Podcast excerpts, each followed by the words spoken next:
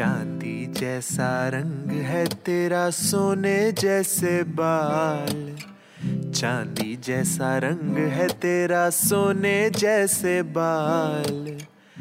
एक तू ही धनवान है गोरी, बाकी सब कंगाल। एक तू ही धनवान है गोरी, बाकी सब कंगाल।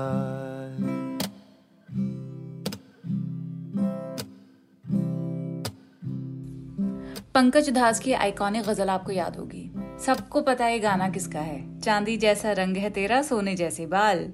जी हाँ आज हम बात कर रहे हैं पंकज उधास की, एक ऐसे सिंगर जिन्होंने गज़ल गायकी को, गज़ल फॉर्मेट को मासिस तक पहुँचाया।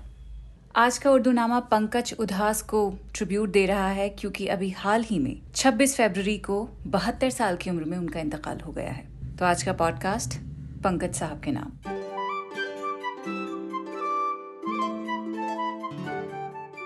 द क्विंट पर शुरू हो चुका है उर्दू नामा मैं हूँ फबीहा सैयद। आज हम बात करेंगे पंकज उदास की, उनके गजलों की।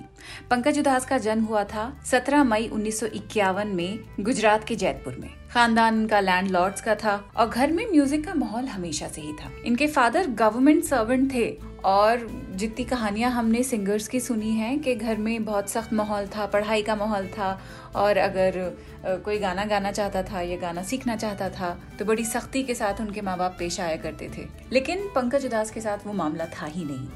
इनके दो बड़े भाई, दोनों ही प्लेबैक सिंगर्स या स्टेज सिंगर थे एंड दे वो well known names Nirmal Udhas and Manhar Udhas and he was the youngest brother तो कहा जाता है कि पंकज उदास के फादर ने खुद उनको एनरोल कराया था तबला सीखने के लिए, यानी पूरी सपोर्ट घर से मिली थी उनको। बॉम्बे में जाके उन्होंने जो कोशिशें की थी प्लेबैक सिंगिंग करने के लिए तो एक फ़िल्म थी कामना 1970s में बनी थी। वो उनकी डेब्यू फ़िल्म थी, लेकिन वो फ़िल्म रिलीज़ भी नहीं हो पाई। इसके बाद, इस सेटबैक के बाद बहुत स्ट्रगल किया और फाइनली नॉन फ़िल्म म्यूज़िक के अंदर इंस्टेंटली हिट हो गए। वैसे तो पंकज उदास ने अपना करियर स्टार्ट किया था एक एल्बम से, जिसका नाम था आहट। 1980 में इसको रिलीज़ किया था। उसके बाद भी लगातार कई सारी इनकी एल्बम्स आती गई थी। एक का नाम था मुकर्र एक थी महफिल, एक थी तरन्नुम। लेकिन जो गेम चेंजर था मतलब गा रहे थे कॉन्सर्ट कर रहे थे पंकज साहब, लेकिन अभी तक वो सुपर स्टारडम नहीं मिला था जो एक गज़ल सिंगर को या किसी एक्टर को उस टाइम पर मिल सकता था। तो ऐसे कॉन्सर्ट्स की वजह से पंकज उदास को खूब शोहरत मिली। लेकिन वही बात है गेम चेंजर अभी तक आया नहीं था, और गेम चेंजर था महेश भट्ट की फ़िल्म नाम 1986 में जो बनी थी, उसका गाना, चिट्ठी आई है। पहले गाना सुन लेते हैं, प्रतीक लिधु ने इसे बड़े प्यार से गाया है और मिक्स किया है। उसके बाद बड़े मज़े की बात आपको बताएँगे। चिट्ठी आई है आई है, चिट्ठी आई है। चिट्ठी आई है, वतन से चिट्ठी आई है।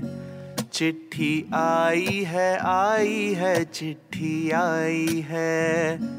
चिट्ठी आई है, वतन से चिट्ठी आई है।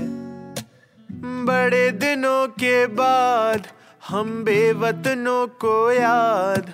बड़े दिनों के बाद हम बेवतनों को याद। वतन की मिट्टी आई है। चिट्ठी आई है आई है, चिट्ठी आई है।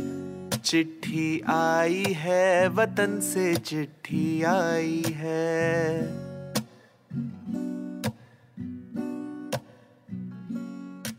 आनंद बख्शी साहब के लिरिक्स हैं। कोई भी इंसान जो अपने घर से दूर है बाहर, या तो कमाने गया है, या पढ़ाई करने गया है, या सेटल होने गया है शादी करके उसकी ऐसा लगता है नब्स पकड़ के ये गाना लिखा है और बिल्कुल वैसे ही पंकज उदास ने गाया है। एक टेक में गाया था उन्होंने ये गाना। जब ये गाना सुना राज कपूर ने उनकी तारीफ़ की कि, कि वाह पंकज छा गया। और सबसे खास बात इस गाने की पता है क्या है?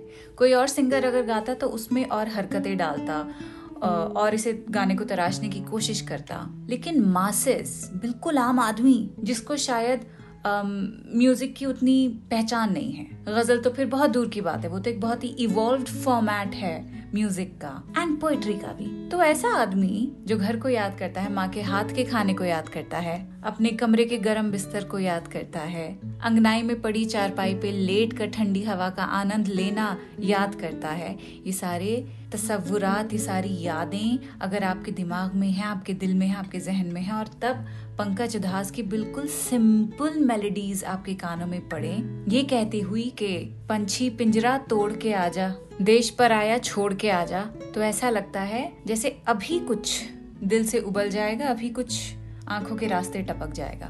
ये कैफियत होती थी। ब्लॉकबस्टर ये गाना हुआ, जो माइग्रेंट्स थे उस टाइम पर। उनका मानो एंथम बन गया ये।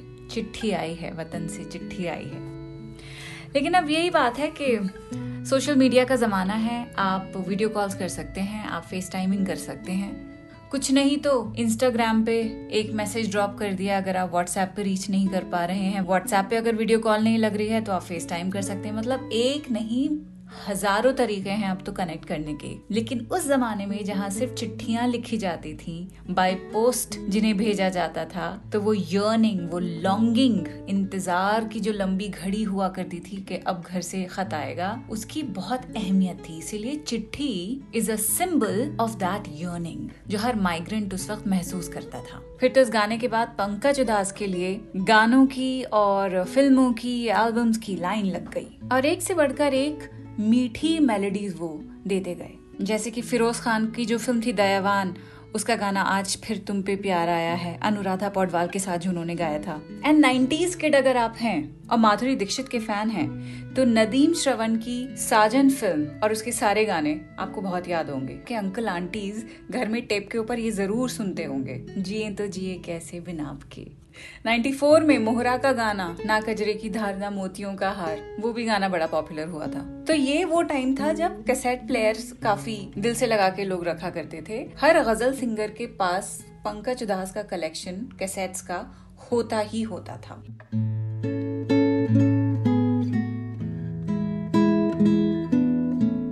आप कहेंगे कि भाई अभी जगजीत सिंह स्पेशल पॉडकास्ट आपने किया था, उसमें भी ये कहा था कि जगजीत सिंह ने गज़ल को मासिस तक पहुँचाया है। अब पंकज उदास के बारे में भी ये बात कही जा रही है। तो इस बात को लेके कहना बिल्कुल सही रहेगा कि दोनों सिंगर्स में कोई बराबरी नहीं कर सकते हैं, कोई कंपैरिजन नहीं कर सकते हैं किसी भी तरह का। बस फ़र्क इतना है कि जगजीत सिंह की थोड़ी और रिफाइंड फॉर्म हुआ करती थी, जिस तरह की वो शायरी लेते थे, जिस तरह की कॉम्पोजिशंस के साथ वो काम किया करते थे और खुद ही कंपोज किया करते थे। पंकज उदास भी जिस तरह की पोइट्री चुनते थे, वो बहुत ही स्पोकन जबान होती थी। ऐसी जबान जो उन लोगों के बहुत अच्छे से समझ आ जाए, जो गज़लें शायद ना सुनते हों, जो शायरी शायद ना सुनते हों। आम आदमी आम आदमी गज़लें और पोइट्री के मूड में कब आता है? जब उसका मूड अच्छा होता है, जब वो थोड़ी सेलिब्रेशन के माहौल में होता है। तो कहा जाता है कि पंकज उदास की जो गज़लें हैं, उनका रुझान शराब, पैमाना, नशा, ऐसे थीम्स की तरफ़ ज़्यादा होता है।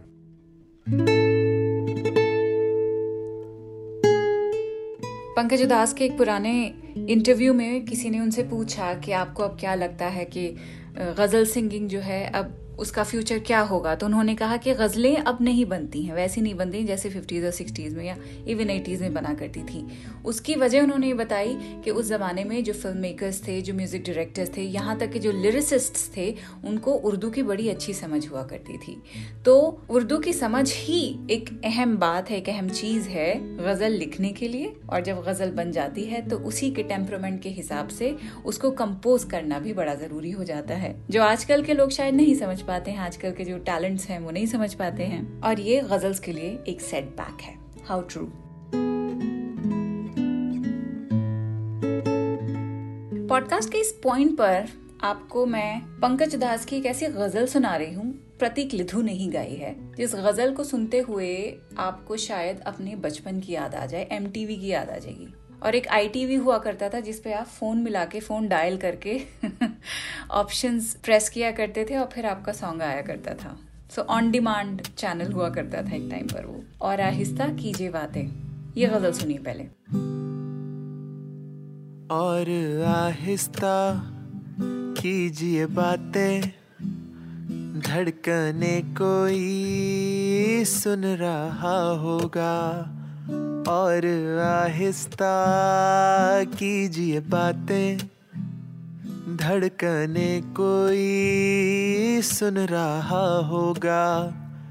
लफ्ज गिरने ना पाए होठों से। वक्त के हाथ इनको चुन लेंगे। कान रखते हैं ये दरो दीवा। राज की सारी बात सुन लेंगे। और आहिस्ता कीजिए बातें। और आहिस्ता कीजिए बातें। ओ हेनरी की the gift of the Magi से इंस्पायर्ड और आहिस्ता कीजिए बातें। 1998 में ये गाना आया था and I remember loving this song why because I love Sameera Reddy in this and जो स्टोरी टेलिंग थी तीन चार मिनट में उस जमाने में जो कहानियाँ बयान कर दी जाती थी, उस तरह की स्टोरी टेलिंग आज के दौर में मैं बहुत मिस करती हूँ। हर पंकज उदास स्पेशल उर्दू नामा का ये पॉडकास्ट ये एपिसोड यहीं खत्म होता है। द क्विंट की तरफ़ से गज़ल माइस्ट्रो को श्रद्धांजलि। आप अपना ख्याल रखें, मैं आपसे अगले हफ़्ते फिर मिलती हूँ। खुदाफिज उर्दू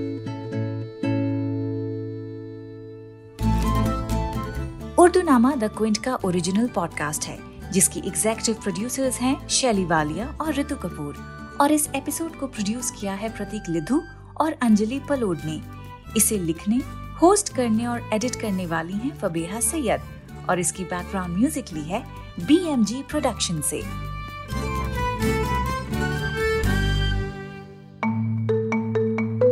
आप सुन रहे थे द क्विंट का पॉडकास्ट